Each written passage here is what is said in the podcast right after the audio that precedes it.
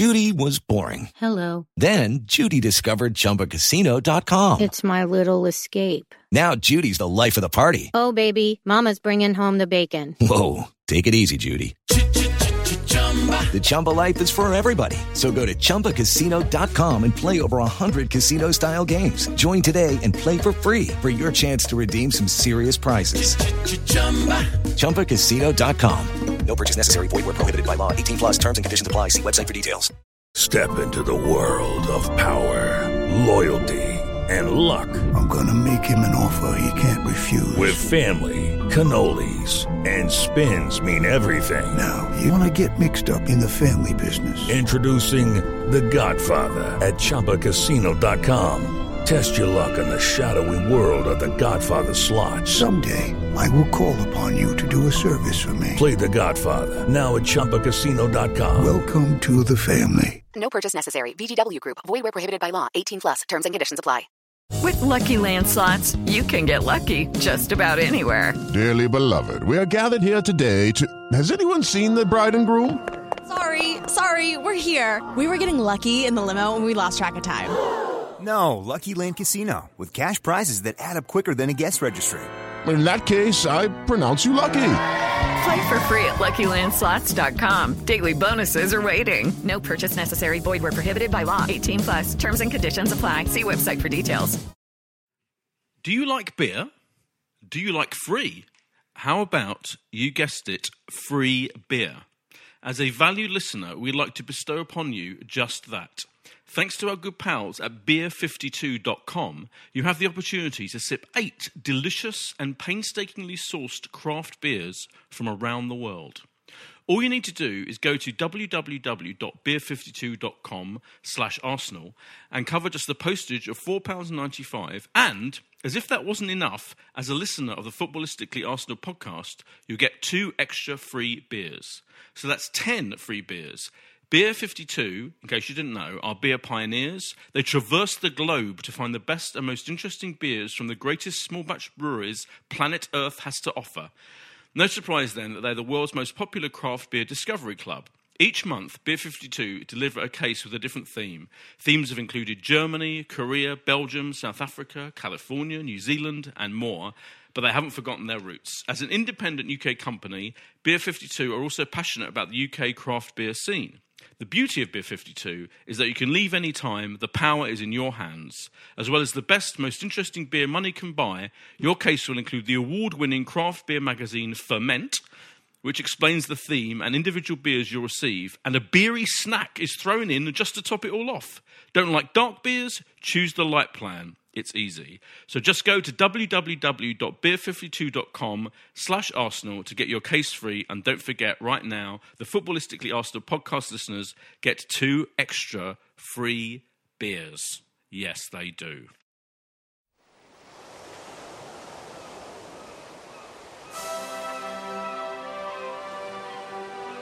Hello and welcome to Footballistically Arsenal in a uh, historic first due to the uh, virus situation. We are recording this via the wonders of modern technology remotely. I'm Boyd Hilton. We've got Josh Landy is here, Psychic Psychic Josh. Hello, Josh. Boy, this is surreal. After Yeah. seven years of sitting across from whatever bit of supreme gear you have walked in wearing, I've got no idea today, but I'll trust you're in supreme. Uh, of course, yeah, yeah. Luckily, I got a new batch of Supreme just late last week before the virus really uh, changed all our lives. Um, and thankfully, it's not just us two um, wittering on to amuse you aimlessly, frankly, for the next um, 35, 40 minutes. So we've got a fantastic guest who basically has rescued us because now we, there is a point to this podcast now, I feel. Mark Pougatch, welcome. Hello, gents. How are you doing? I know you're you're a few miles away from me, but technology is amazing, isn't it? It's, We well, it's yeah. amazing that we could all work it ourselves. I think, frankly. It's a miracle, Mark. It's a miracle. And what's particularly a miracle is that I can't think of anyone more interesting to talk to at this particular moment in time than um, the great uh, sports broadcaster that you are. So thank you very much for uh, joining us Well, on my this pleasure. on this very special edition of Footballistically Arsenal. Um, so I guess, like, I guess we should start by talking about um, the bizarre situation we're in, the viral situation. Um, you know, this, what what do we think is going to happen? I mean, we're all we're all in the dark. I mean, you, Mark, presumably you would have been hosting Six Nations rugby on ITV, and you'd been preparing for the Euros in the summer, and this, that, and the other. What, how, how, what do you feel about the whole situation at the moment? I mean, it, it is it is obviously one of the mo- no no it is the most surreal and bizarre sensation that that any of us have ever experienced. But but clearly it's much more important than that because it's now extremely serious and, and very worrying, particularly particularly for the elderly. And we'll all have, you know, elderly in our lives, relatives or friends as well. So it's gone from that sort of situation last week of, oh, this is this is quite irritating, and this might get in the way of the Six Nations, and this might get in the way of a bit of sport. So now a really a really serious situation. And I'm yeah. anticipating this week that they will postpone the Euros. I think they've got to postpone the Euros because yeah. I think I think everything we're going to say in the next 45 minutes is against the backdrop, isn't it? That it's only sport, which which is always, as we've said before, the most important of unimportant things because sport doesn't matter at all, and yet it matters so much because because we love it, because it's people's release, because it's people's escape, and particularly at the moment, people need all that. Yeah, so it's all of all of what we're going to say is against the backdrop that it really doesn't matter. But in terms of trying to get football on, I think they have to put the Euros off for 12 months because, for the integrity of all the European leagues and all the leagues around the world, of course, they have to try their hardest to try and finish these leagues whenever it may be. And it may not be possible to finish that, these leagues. But I think that I understand completely the administrators that that is their first their first aim is to try to get the leagues finished. Yeah, absolutely. Yeah, you're right. Of course, you, you know, in terms of sport, um, right rightfully being second, you know, in our in our priorities and life and uh, and all of that takes precedent. But I, I, do feel like this particular moment in history is a is a really interesting reminder of just how important things like sport are in our lives, isn't it? It's like I feel I'm already, you know, personally, you know, missing football massively. Um, and I feel like that emptiness, that kind of emptiness, in the is kind of hovering in the background of us, of those of us who love the game and, and support particular team and all of that. It's just it's just adding to the whole sensation, isn't it, of of kind of underlying melancholy, if you like, for this whole thing. Absolutely, and nothing good will come out of this. Of course, nothing good can come out of it. But when it is all over one day, I just hope that when we all go back to a sport and we absolutely love it and we'll be so thrilled to have football again and rugby union and cricket and the whole shebang and you'll be able to go and watch racing because that's behind closed doors that we, we, will all remember how much we missed it and just try our hardest to keep it into a little bit of perspective. Because Bill Shankly didn't mean it. I'm not even sure he said it, to be honest with you. You know, oh, really? Was more really? important than life. Well, he may have said it, but I don't think he said it quite that way. I think it's just quite a useful way to spin it.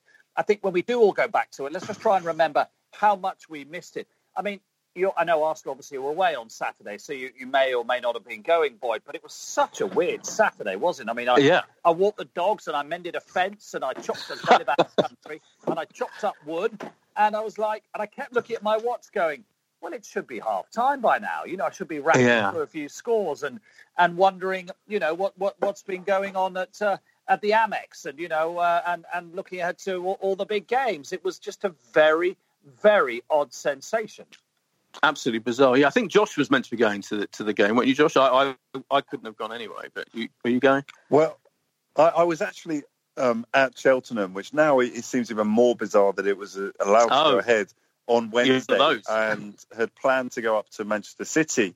Um, you know, we had it all arranged, a, a, trip up at about, you know, about half past four, the train to Manchester. We're going to get in just before seven, head over to the ground. So we had the whole um, day planned out. That obviously got taken away.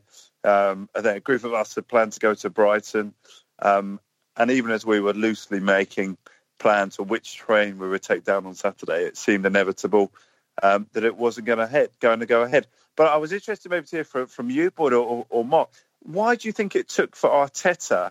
That that seemed to be the catalyst, didn't it? It all fell mm. apart within 24 hours, only after Arteta. But it just seems amazing that it took for someone of his profile. Like had it just been a member of the Arsenal's physio team, would would we still be here? Presumably, yes, because then everyone else has got to go into quarantine.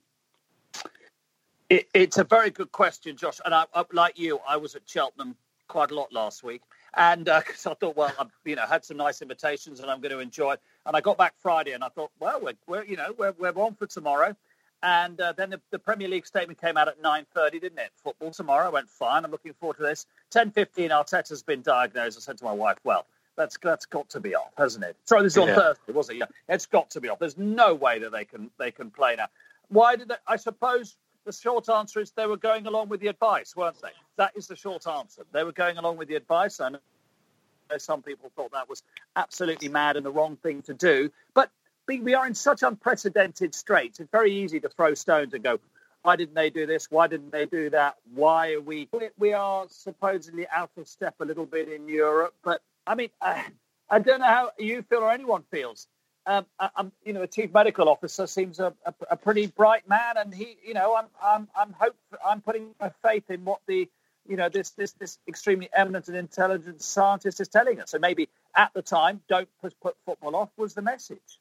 Yes, I agree. It's been weird to see, um, you know, people on social media and Twitter questioning. I mean, obviously, I'm not saying we shouldn't question all, all politicians, etc. But as you say, the chief medical officer seems a very decent, um, obviously intelligent expert on these matters. And still today, interestingly, still today, if you watch the the Boris Johnson press conference where he where he had the chief medical officer next to him, and he was still saying that um, sporting events, you know, weren't particularly mass gatherings like that weren't particularly dangerous, you know, and weren't weren't you know, but of course the sporting the sporting institutions have stopped them anyway. But I think I think the the Arteta thing was so interesting because I think any top a top manager um, being tested positive for the virus had so many implications instantly, didn't it? It just meant that that meant the squad had to be quarantined, and it meant that everyone they came in contact. It just it was just instantly too much to deal with. And I think,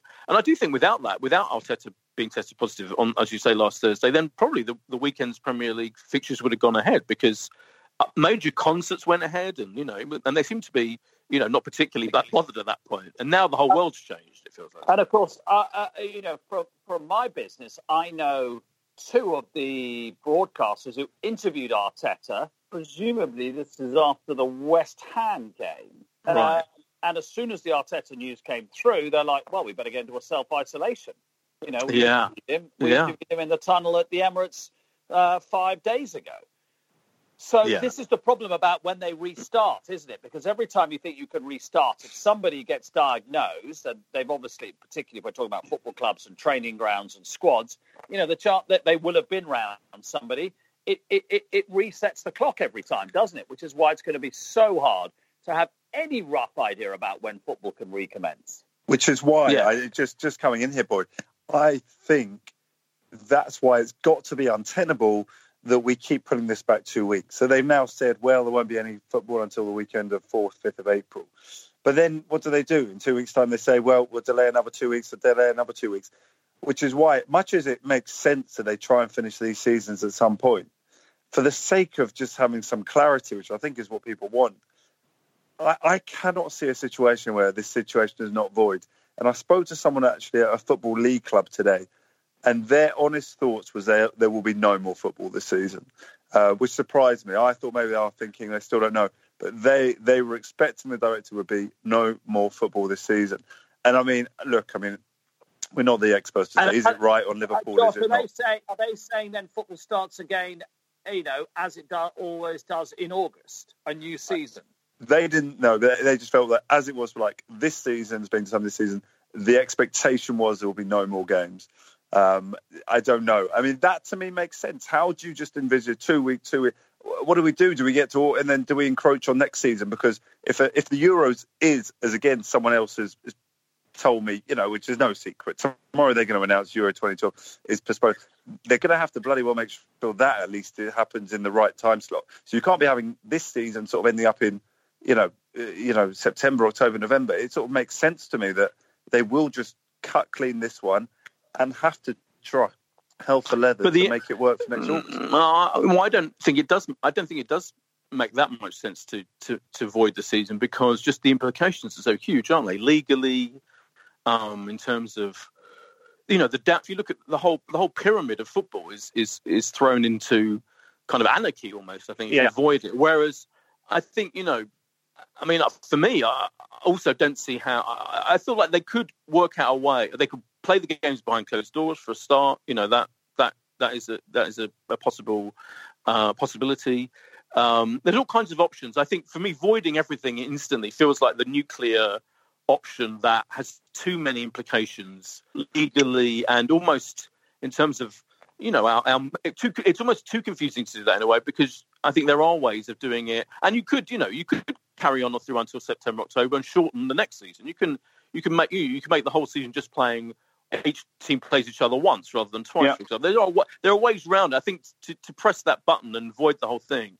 I mean, uh, specifically, Mark, uh, if I was a Liverpool fan right now, I would be extra. I mean, again, talking of the, you mentioned the Shankly quote, but it's particularly pertinent, isn't it? Oh, how it, oh. devastating oh. that would be. It would be, and that's why, and that's why I'm with you, boy. I think I don't think you are saying do it now, Josh. But but for me, don't be too don't be in too much of a hurry we may have to void the season. It may have to be declared void, but don't do it now. Just see yeah. what happens. It may be that we have no choice. And personally, if we do declare it void, in my humble opinion, give Liverpool the title. It's ludicrous yeah. not to. It's absolutely yeah. ludicrous not to. Don't ask me who comes up, who goes down, how many you've got next season. That I think we will all come up with a different answer. But it, just give it as long as you possibly can to play the games, even if it's behind closed doors to have the integrity of the of the league to finish it. And if you can't, I don't think there's a I don't think there's a sensible football fan out there who would say, "Don't give Liverpool the title." Of course, give them the title, but I'm not sure what you do at the other end. Are you? I'm really not sure. And who comes up? I just read today that I think Fulham have both have got a was due to still play both Leeds and West Brom. So I mean, I don't know what you do about the size of the league next season, or when you play it, or maybe, as you say, Boyd, you might have to play Europe over one leg in the knockout stages, or you might have to mm. get rid of the league for one season or whatever. Oh, oh, listen, there, there are all that. In a way, there's no point trying to work that out now before we know exactly where we are. Yeah, exactly. I do. I do. I guess my underlying um, kind of worry, if you like, I mean, generally, is I wonder if do do we trust the you know the people who who are in charge of the game, you know, from UEFA and the Premier League and the FA and the league, all of that, to, to come up with decisions about this that make sense and that are consistent and that, uh, do you know what I mean? I find that uh, it would almost be quite out of character, wouldn't it, for the world of football to come up with a solution to but this? Boyd, you, Boyd, it doesn't. What you think is a, a fair solution, and you're coming up there with scenarios, as we all are, about what could be done, what could not be done. Playoffs, you just play each team once. Well, is it fair that you play at home to you know Man City, sure. but then you're aware what sure. the whole thing is just not gonna. No one's ever going to agree. No, which is why I come back to. And look, Mark, I, you're completely right. You you delay as long as you possibly can in a, in a way to execute. But if this is going as you know, even the scientists who were trusting, and I'm completely with Mark, is, you know, we've got to trust these people. If this situation is this is going on for two, three months, and big companies are telling their staff today, you're probably going to be at home for the next two, three months this is going to be delay and delay, and and that's why honestly, think the fairest thing is to void it. I, I, I stick by that because if you void the season, it is the one definitive thing that is going to be equal for everyone. And yes, it's not fair. Some teams were mid-table, some teams were top, some teams were probably going down. But at least you have equality on some level for everyone. And you'd say you would say don't give Liverpool the title. what are you giving them a title of? The season's void. I mean, give them a, a, a token medal if you want, but what are you awarding them? You're awarding them a medal for something that ultimately in history won't have existed. It won't be a valid finished article. I don't know. It, it, seems horrifically unfair. They deserve the title. They have done absolutely everything you could ever foresee. Can I just ask a question? When you, when you, say, Josh, do you trust the football authorities to Boyd get this right? Yeah. Don't, yeah. don't forget the one thing that unites every single football administrator is money. And it may just be that the, the, demand to get the season finished in some way, the demand from Sky and BT, particularly, understandably, to get the season finished in some way, may just be the glue that somehow hangs it all together at the end. Yeah, um, because basically, you're absolutely right, because the TV companies own football, don't they, really? They're the ones that are calling the shots. They're, you know, they, they are pumping billions and billions into the game and they have to have their say. And I can't imagine they they wouldn't rather work out a way of finishing the season than than making it void. So yeah, I think I think my I would be but amazed. Hang on, Boyd. So yeah, Boyd, if you're saying that next year you might end up playing everyone plays everyone once, well, they're going to only have 19 Premier League games to show next. Well, you know, at some point it has to have some kind of equilibrium if we can't have four seasons. I, am saying that's just uh, that just you know that's just one possible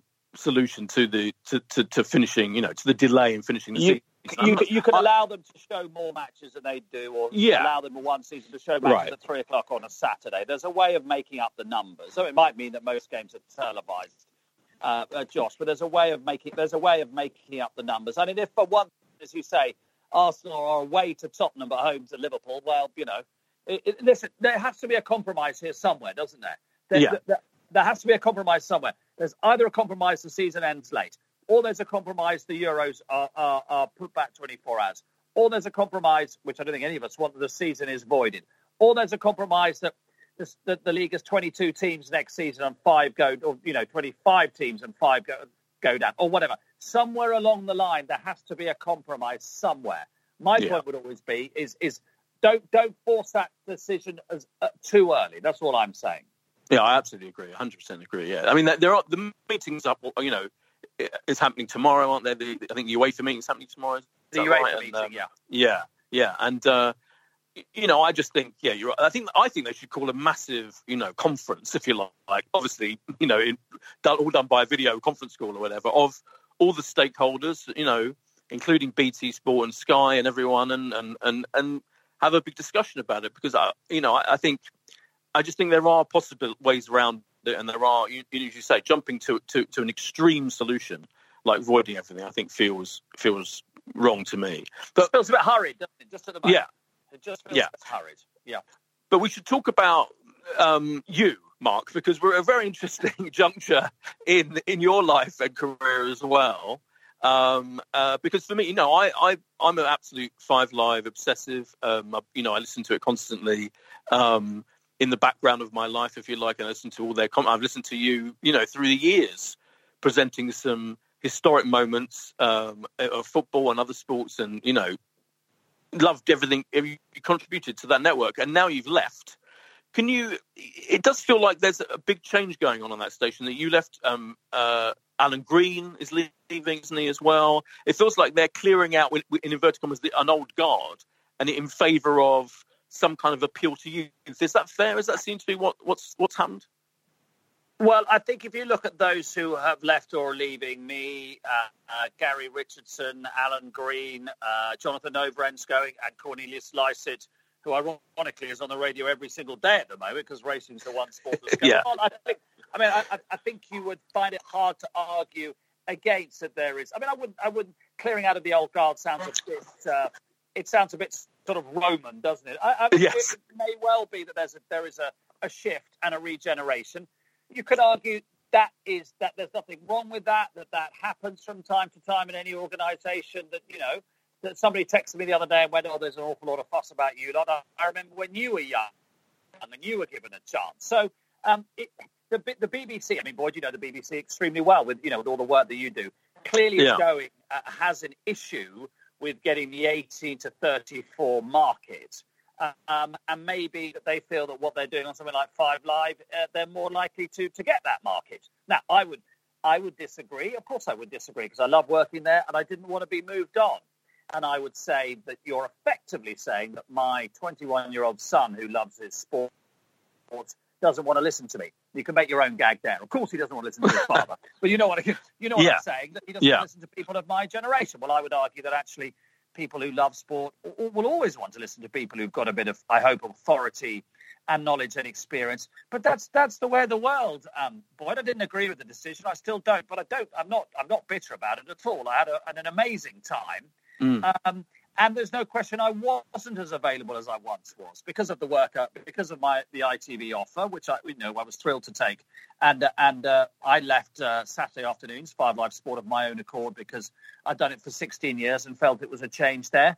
So BBC quite understandably would say, listen, you were nothing like as available as you were five years ago, and um, we needed to bring the next generation through. And I think because it's the BBC, it always makes more headlines, doesn't it? And you know, you can argue with five people going of a lot of experience between the five of us who are going. That's probably you know the best part of 150 years of broadcasting at the top level in this country.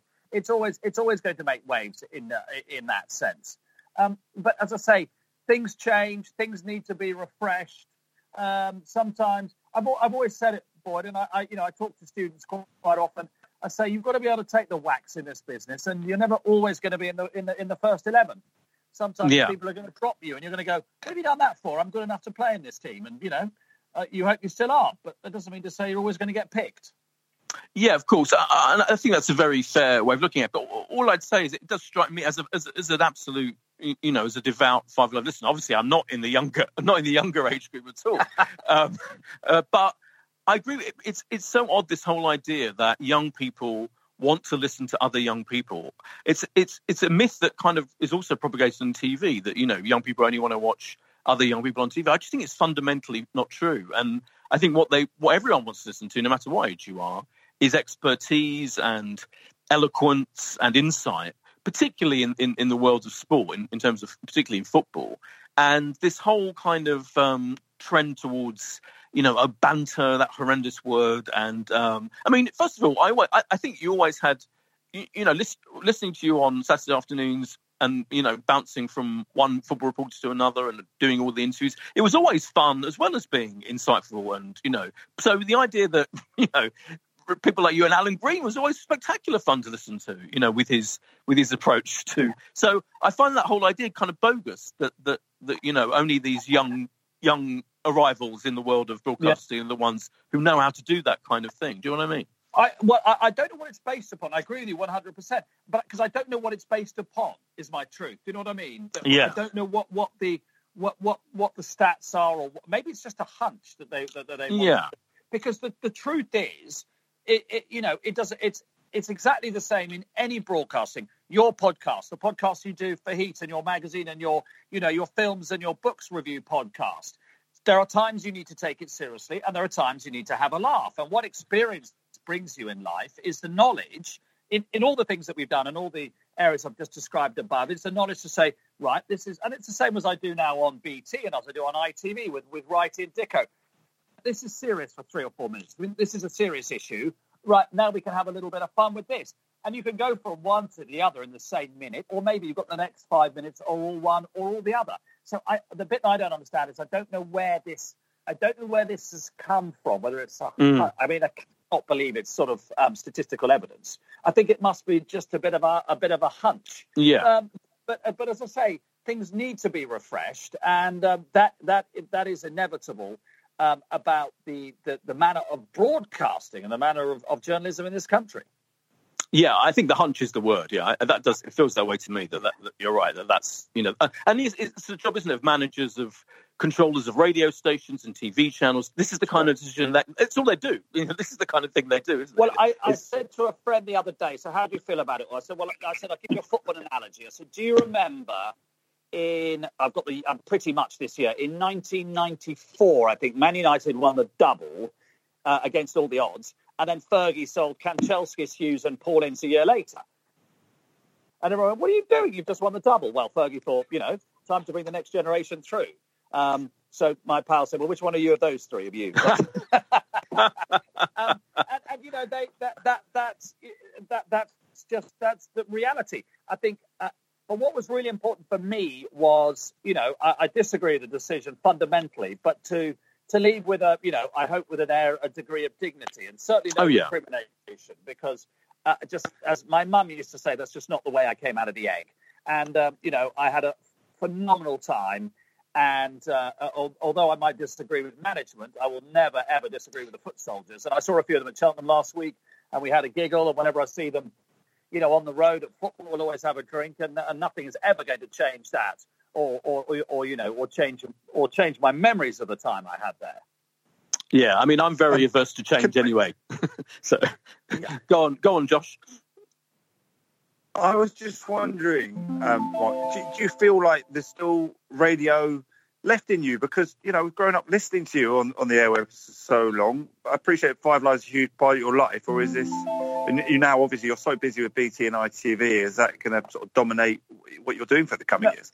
No, I'm glad you asked that, Josh. Because funnily enough, my last gig on Five Live was the Champions League final, so it was June the first. So I haven't done any radio for about eight months now, which is the longest without radio since you know, since I was 22 and I went into the business.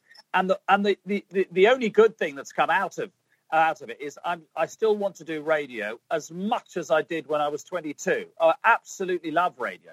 There is, and as I said in my in my little my little valedictory video on Twitter, I mean, there's still plenty of radio left in me. And so, no, no, I, absolutely, I'm determined to do more radio, and I I would hope I've got plenty to offer somebody going forward in the, in the radio sense. So the only good thing is it does make you think, do I want to do this still? Absolutely, I want to do this still. In fact, the good thing is I want to do it more than ever because the one thing I was determined never to be was that slightly cynical, seen it all before. Oh God, have I got to go there? Sort of broadcaster. And actually, I I haven't been. To, uh, uh I, I, I miss the touchline at the moment because I do a lot of stuff, but I haven't been to a game to work. I've been to Wembley for England, but you know, I haven't been to the Emirates on a Tuesday night or Stamford Bridge on a Wednesday night. I've deliberately chosen the places with the best two the best two meals. By the way, the food at both is amazing. I haven't done that this season, and I really miss it. I miss the touchline. I miss the the smell of deep heat and the steam rising off the players. So uh, the, the, the the good thing about it all, I suppose, is it's really fired me up once again to do it to do it all over again.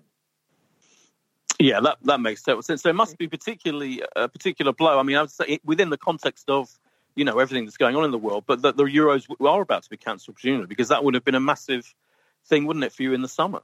Absolutely, and I was really looking forward to it. And obviously, it was a bit it was a bit odd for all of us the fact it was around Europe, but it was obviously England's group games at Wembley, the semi-finals and the final at Wembley. Um, that was I, I, couldn't wait for that, and uh, and you know we, we we like this England team, don't we? They're extremely personable, and they're in the image of of their manager Gareth Southgate, and he and he, uh, he should get a lot of credit for that. I couldn't wait for the Euros. Um, but but I, I just say I, I think we, we, listen. We all understand completely why we're expecting the decision uh, that it, that is imminent to to be made, and by the time people listen to this, it may well have been made. I mean, I, I think it's inconceivable to think that it won't be postponed for twenty. I just hope they postpone it for a year rather than cancel it. I think that right. would be. Yeah. I think that would be a blow. But no, absolutely because of because of what's gone on and um, uh, with Five Live, I was really looking forward to the Euros. But but mm. you know, so, so, be it. People's be people's health and all that, of course. Of course, it's the absolute priority. Of course. Well, luckily we've got you on. I think you know we, we can take this moment to um, look at some of your highlights, some of the some of the best moments you've had. I mean, not that you're, you know, this, this is not your retirement, make that clear.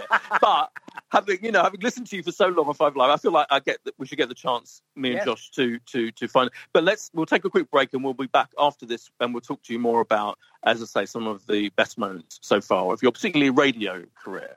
Here's a little break.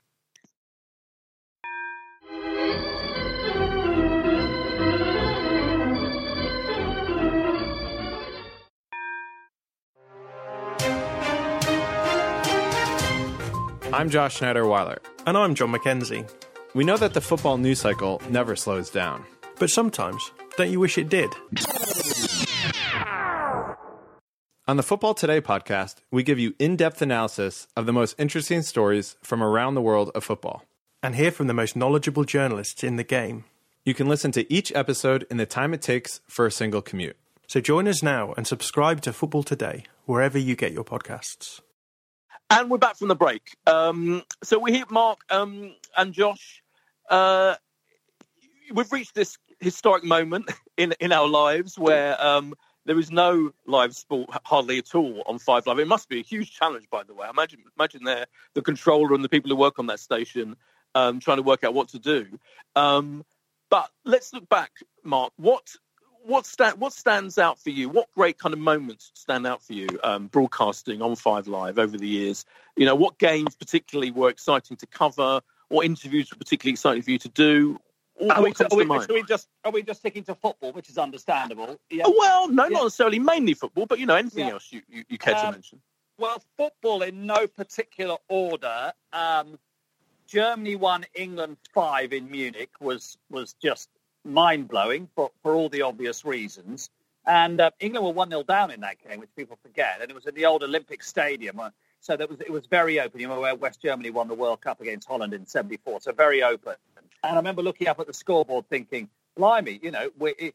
I would never say we on air, but obviously I'm English. I went big blimey. We're hammering Germany five one. That's that is that is absolutely remarkable.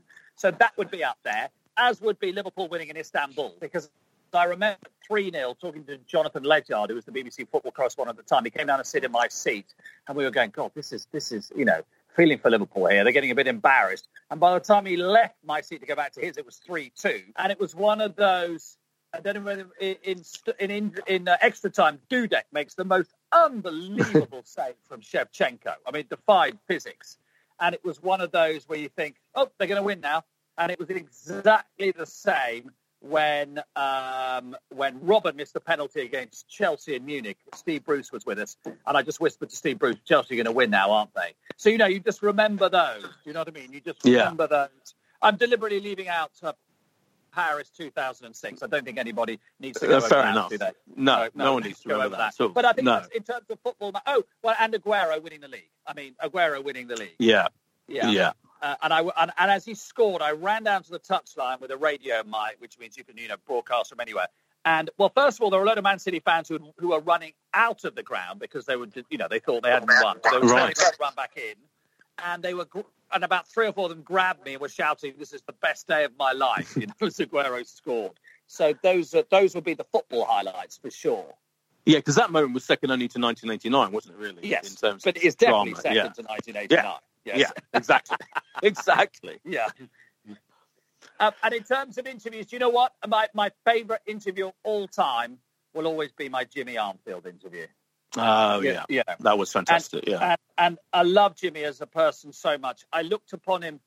He was my father died 30 years ago when Jimmy was a very similar age to him, and I always looked at uh, Jimmy rather paternally. And when we went to see him that day, he said, uh, "We knew. I mean, he, everyone knew he was ill." He went, are you, are you going to use this when I've gone? I went, yep, Jimmy. And he went, well, we better make it bloody good then.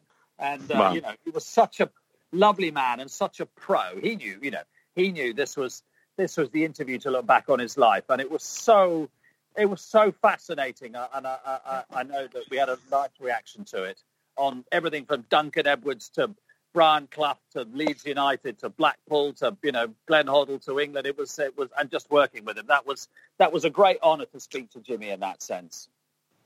Yeah, that was a fantastic, uh, fantastic interview. Yeah, and, and just just growing up listening to him, you know, was just extraordinary. He was such a such a kind of brilliant um, voice, isn't it? The voice and the person- personality and just the Everything decency. Everything you thought about him, Boyd, was what he was like. Yeah. I promise you. Everything you Yeah. thought about Jimmy was what he was like. He didn't like foreign food. He didn't like foreign food. Don't give me that muck. Give me steak and chips. But he was the loveliest, kindest, but had a great sense of And- humour, real twinkle in his eye. Lovely yeah, with words. yeah. Talking of foreign food, you must have gone on some interesting European trips with your with your colleagues. Oh, Word. I'm trying to think what the most extreme one was. I mean, we. I mean, I, I've been everywhere, which is which is. I think probably the best fun was Japan in 2002 because Ah. that was that was. I mean, I mean, if you like it, I love Japanese food. The trains are incredible. Very important to go with good tourists, isn't it, when you go on tours? And um, Terry Butcher and Chris Waddle were hilarious to go on tour with. And and, and I think you might have seen it on um, social media the other day. Chris still plays football today, so Right. uh, that's 17 years ago. We played football in the pouring rain with the local Japanese one day with Terry, Chris Waddle, Ron Atkinson, and I think Andy Townsend and a load of Japanese locals. It was it was hilarious. That's and- fantastic. and great fun. Mark, if I may just bring it back to Arsenal for a moment, just in terms of for, forgive me, I'm trying to think of our audience in particular. But who who are the most, you know, from all the Arsenal players that you you've spent time with and interviewed over the years?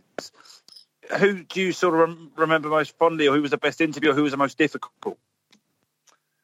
Uh, but to interview Arsenal players, um, Or uh, Wenger. Interviewing on, uh, well, interviewing on, uh, Wenger was always fantastic.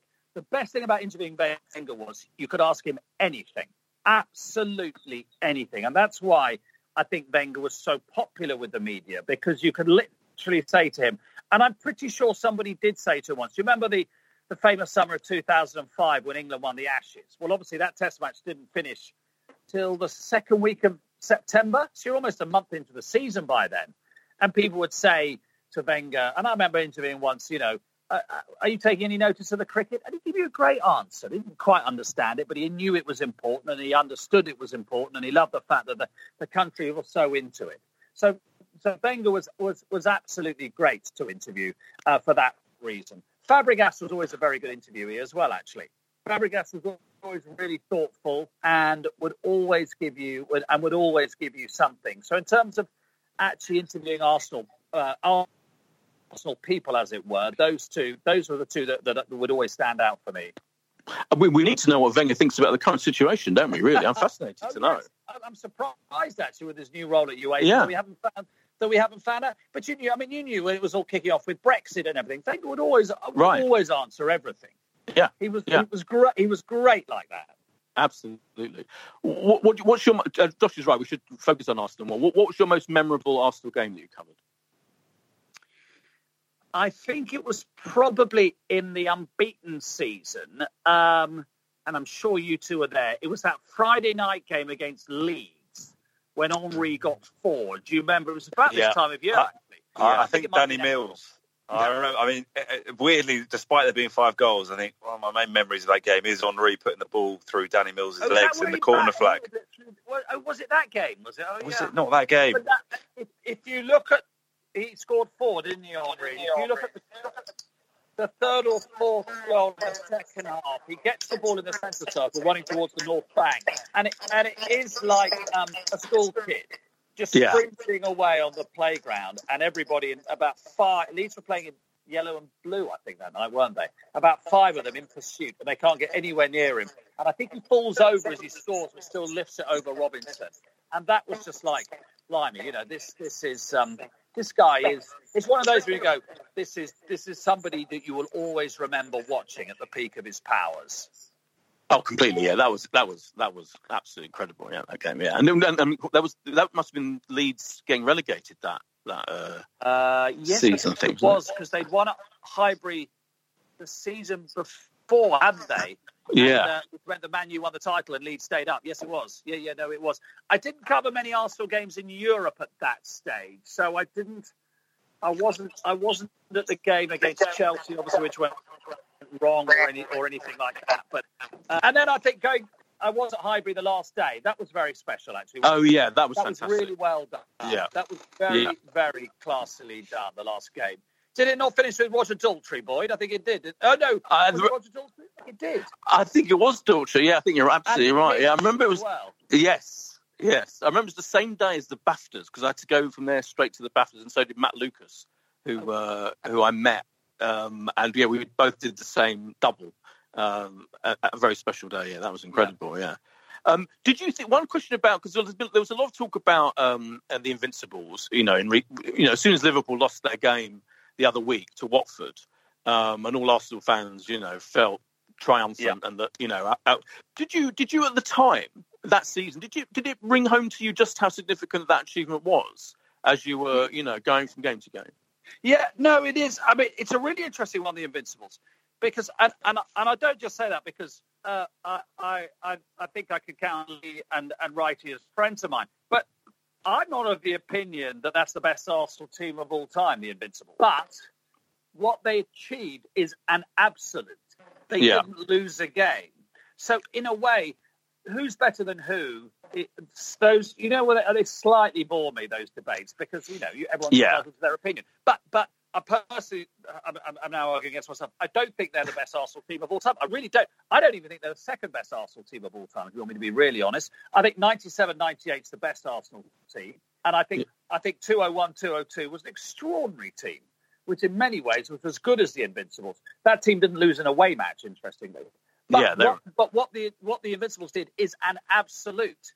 And what and Liverpool have been brilliant this season, and obviously what's going on now is what's going on now. But what happened at Watford just showed that however brilliant you are, it is remarkable that every game, even if you're not at the races, even if you're not at the, your best, even if the referee does something against you, that you find a way not to lose. And I know Sir Alex Ferguson went too many draws. And I know Liverpool fans go, well, Arsenal do 12 games out of 38, which is quite a lot of draws. But still, not to lose a game is remarkable because it is an absolute.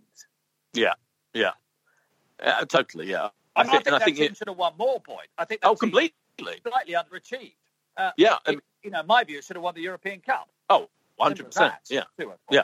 So, so in a way, that's why I don't think it's the best Arsenal team. I do think it underachieved, and yet it doesn't detract from the fact that what they did was incredible. Yeah, exactly. Yeah. Um, we, are winding up. To, we're coming towards the end. Josh, in, in his Josh did have a menu. Thanks, Josh, for for uh, sending us your list of topics. Have we ignored the running order again? Yeah. He's he, he's absolutely done a great running order. But one of the, I think one before we do finish, one really interesting um, item he put on the agenda is two years on. Were Arsenal right to move Wenger on? How do you feel now? You know, looking at the at the bigger picture of Arsenal and having gone through one manager and now we're on Arteta and you know we're potentially going to finish the lowest we have you know for many many years. How, how do you feel about that whole situation? I, I, I, it, in my uh, opinion, they had to mow Arsene Wenger on. I mean, they had to. The, the, the, situation was untenable because, I mean, you you you you're the season ticket holders. Due to you know that Arsenal were only ever one, two, three bad results away from a more toxic atmosphere and more protests and more banners at wherever it was, the Hawthorns, and more fans fighting amongst themselves. I, I, I, don't think they had any choice. They had to move him on. I can't say I'm particularly surprised that the next manager wasn't a success. David Moyes, you know, with respect, wasn't a success, was he? It was mm. always going to be so hard. I think. I think with both with both clubs, with the managers having been there for so long, that it was you never wanted to be the next one after Fergie or Wenger, did you? You wanted to be uh, Ernest, yeah. one after that. So right. no, they had to move him on, and I think probably if you actually sat down with Arsene Wenger and said, "Listen, it was right, wasn't it?" He would probably he would probably accept that. And I, I oh, I'm not sure if he would. I have to say, I'm not sure if he would be that guy. Really? Who? What, yeah. Josh would. Josh, you, you wish he was there. Look, um, I, I, am very much still with you. Uh, unlike Wenger, I think, in the grand scheme of things, much as I love the man, I do accept it. It was time to him to move on. Sadly, the fans have found something else to fight about, it seems, in the stands with Arsenal Fan TV in the last couple of months. So we're not quite as united as we could be. But we had to move on in the hope that it was going to bring something better. It hasn't. And I think maybe even ardent anti Wengerites, if we can call Boyd that, might give a oh, little bit more respect. might give a little bit more respect to what he did achieve in those final three or four years. And one benefit of the, the coronavirus is the Premier League years is on non-stop on Sky Sports, and maybe that will make even more people remember the glorious. Like I was sitting there watching one on, you know, a couple of nights ago, and, and you just can't help but fall in, in love again, remembering what he did make us feel and what he did achieve. But of course, it, you know, two years ago, it, it was the right time. He left us winning those FA Cups, you know, you know, doing really well in the cup competition in the last couple of years. Um, it would have been lovely to have ended it all with a European trophy, and you know, but for that sort of semi-final defeat, it felt like it might have come. But yeah, I, I would say two years on, it was, it was sadly uh, probably the right decision. Yeah, let, let me make I, think, I, Go on. I think it's very interesting. I think Arteta's a very, very interesting appointment, and it's clearly an appointment in the modern vogue of a head coach yeah. a proper tactically aware. I'm not saying how good he is. I mean, because we just don't know, do we, at the moment? A proper tactically aware head coach, and he's going to have to be a good head coach because they haven't got any money. Well, you know, us whatever. We have no idea what's going to happen now. Let's assume Arsenal. I think we can probably assume Arsenal are not playing Champions League football next season. Whatever happens to this season, he's going to have to coach his way out of this. He can't yeah. buy his way out of this, and maybe that's no bad thing, to be honest. And and I think what even Josh would accept Josh, and ardent Wengerites would accept, and Arsene Wenger's clearly one of the, you know, what is clearly in a top, you know, is a fabulous human being. That's what I'm trying to say. Yeah. But this Arsenal team now, there is a recrimination if you don't do the job, isn't there? Look at what's happened with Maitland Niles. There's a yeah. recrimination if you're not doing what's required of you. Yeah, absolutely. And I, and I, think, yeah. Yeah, you're absolutely right. Of course, of course you are, and and we've seen it pretty much with every player at some point. Almost it feels like, apart from Aubameyang, we've seen the centre backs constantly being being changed and, and different pairings. Uh, we've seen, yeah, the the fullbacks. We've seen that Saka's been had an opportunity to come in, but hasn't quite been working. Uh, Guendouzi, you know, supposedly for not wearing his his shirt, wasn't it, on his, on the trip to Dubai was, you know, out of favour briefly. So there's absolutely, you know, recriminations if you if you don't do what's asked for, and you know, potentially slightly less predictable substitutions to what we did see in those final years under Wenger. So look, I and I think that's the biggest thing. We're enjoying it as fans again to to go to the stadium, and Arteta has has brought that in what might just be worth before before I know we've got to wrap up, Boyd, is let's say this is in some guys the end of the season. There are players' contracts that are going to be sort of well, the 30th of June. I mean, the contracts that players have are still going to end on the 30th of June. So, mm. in terms of entering the final year and the opportunity for them to at least speak to other clubs, whether we like it or not, and whether any football is played between now and then, the 1st of July, you know, you're into that period. So, mm. they are going to have to be now dealing with that situation of who who they are going to have to move on. And I don't know if you're going to be allowed to do transfers. You know, in that in that period, it's going to be such a bizarre situation. You could be signing a player, not sure when the football team are playing again. Oh, uh, completely. And I think you know they've got a they've got a big decision to make anyway, haven't they? With you would imagine one of Lacazette or Aubameyang will be sold. I think they'd love to keep a Aubameyang, and they'd probably sell Lacazette if they had to sell one, wouldn't they? Um, they've got, you know, clearly they have to get another centre back. That goes without saying. Um, oh, I think, uh, yeah, it's oh, I, I, I, it's going to be absolute mayhem for the players and for the agents. Oh, completely.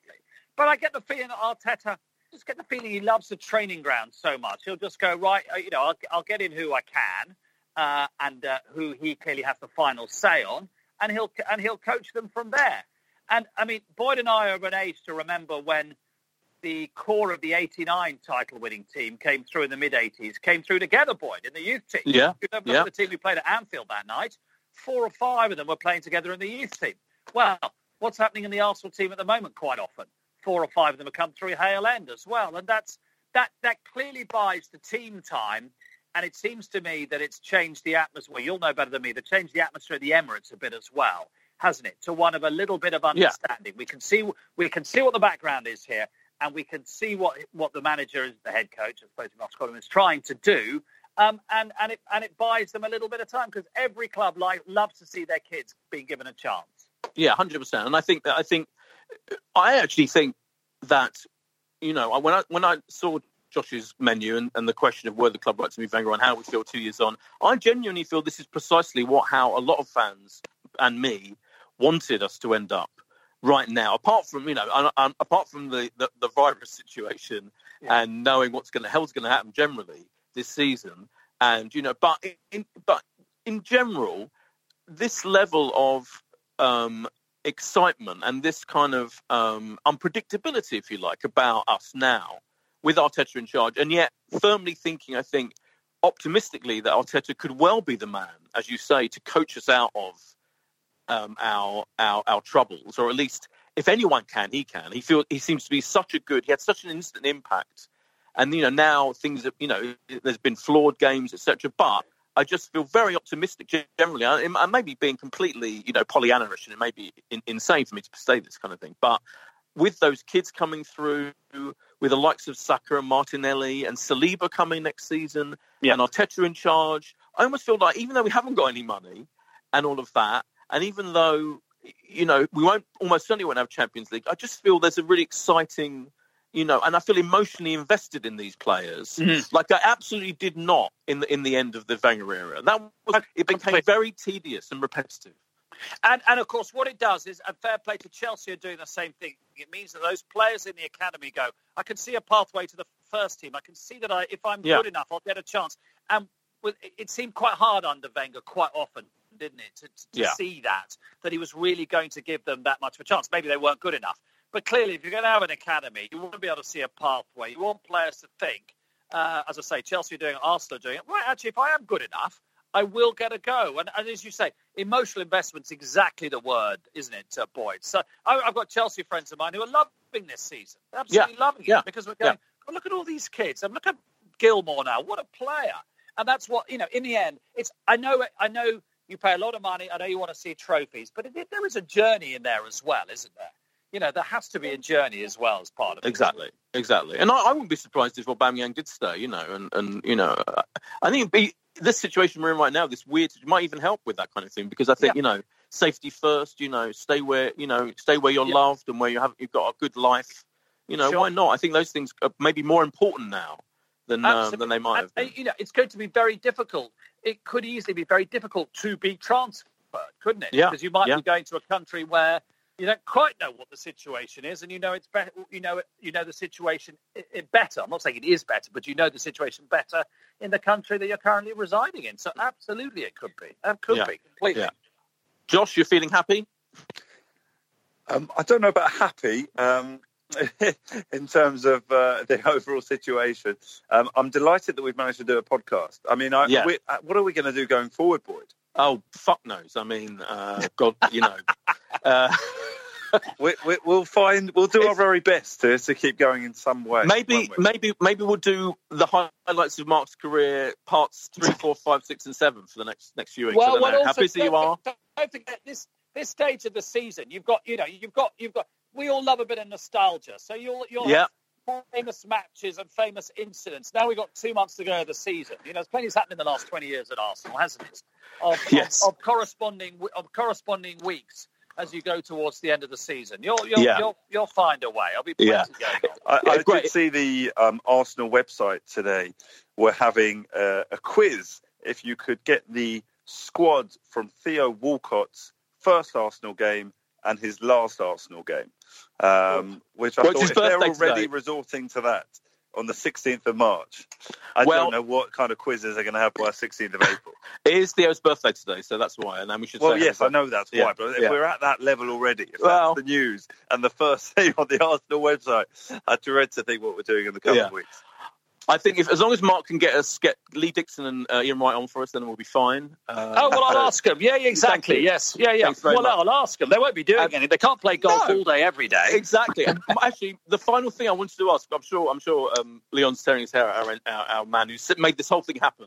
But I want, I, I have to ask you about Roy Keane. Just Oh, yes. how much fun is it working with Roy Keane? Because I feel he's the most entertaining, gripping TV football pundit of them all. Well, let, let, uh, A, I love working with Roy Keane. Uh, B, he's incredibly funny. I mean, Yeah. properly funny. Uh, C, he loves chocolate. and D, I do, do not get people who say to me, oh, well, he's just a caricature of himself. I simply say to you, why would Roy Keane want to waste his time by going on television to act up in a way that you think he does? Why would he do that? He- Yeah. What, Yeah. what what on earth is it for him? He, you know, what he he oh, and and E, he, you know, it's it's very hard to get him to compliment a goalkeeper. It's hilarious. Yeah, it's Normally brilliant. Well, that's why he's got gloves. I think I've once in five years got him to admit that that was a pretty good save. But he is he is absolute dynamite, and I think I was quite. I, I, I, I made a very early deal with myself, and more to the point, with my family. I said, let me tell you one thing to you. Whatever you do, now I'm on television, do not look at the notifications on social media because that's the way madness lies. Oh, Okay? yeah. Because Yeah. no one, you know, no, you know, and uh, my wife rang me went, oh, I had a look at the first one. Oh, you're right. I won't do that again. Went, no, no, no, no, don't do that. But there was one that was pointed out to me when somebody said to me, someone said, I think it was it was recently. We are in uh, Kosovo, and Wrighty wasn't with us because he was in the jungle. And someone had said that was the bravest thing I've ever seen on television. Mark Pougatch asking Roy Keane whether he was going to watch Ian Wright in the jungle that night. That was fantastic. I was watching. It was He's- a he's- beautiful he moment. is, he's great. Yeah, He's I love it. absolutely great. Yeah. Well, we love you, Mark. We thanks so much for joining us. Um, we've gone on way longer probably than we should, ought to have done, um, but that's because it's been brilliant having you on, and uh, I don't know what we would have done without you, frankly. Um, we'll work out what we do next week, won't we, Josh? And I'm sure we'll We come up will. with something. Yeah.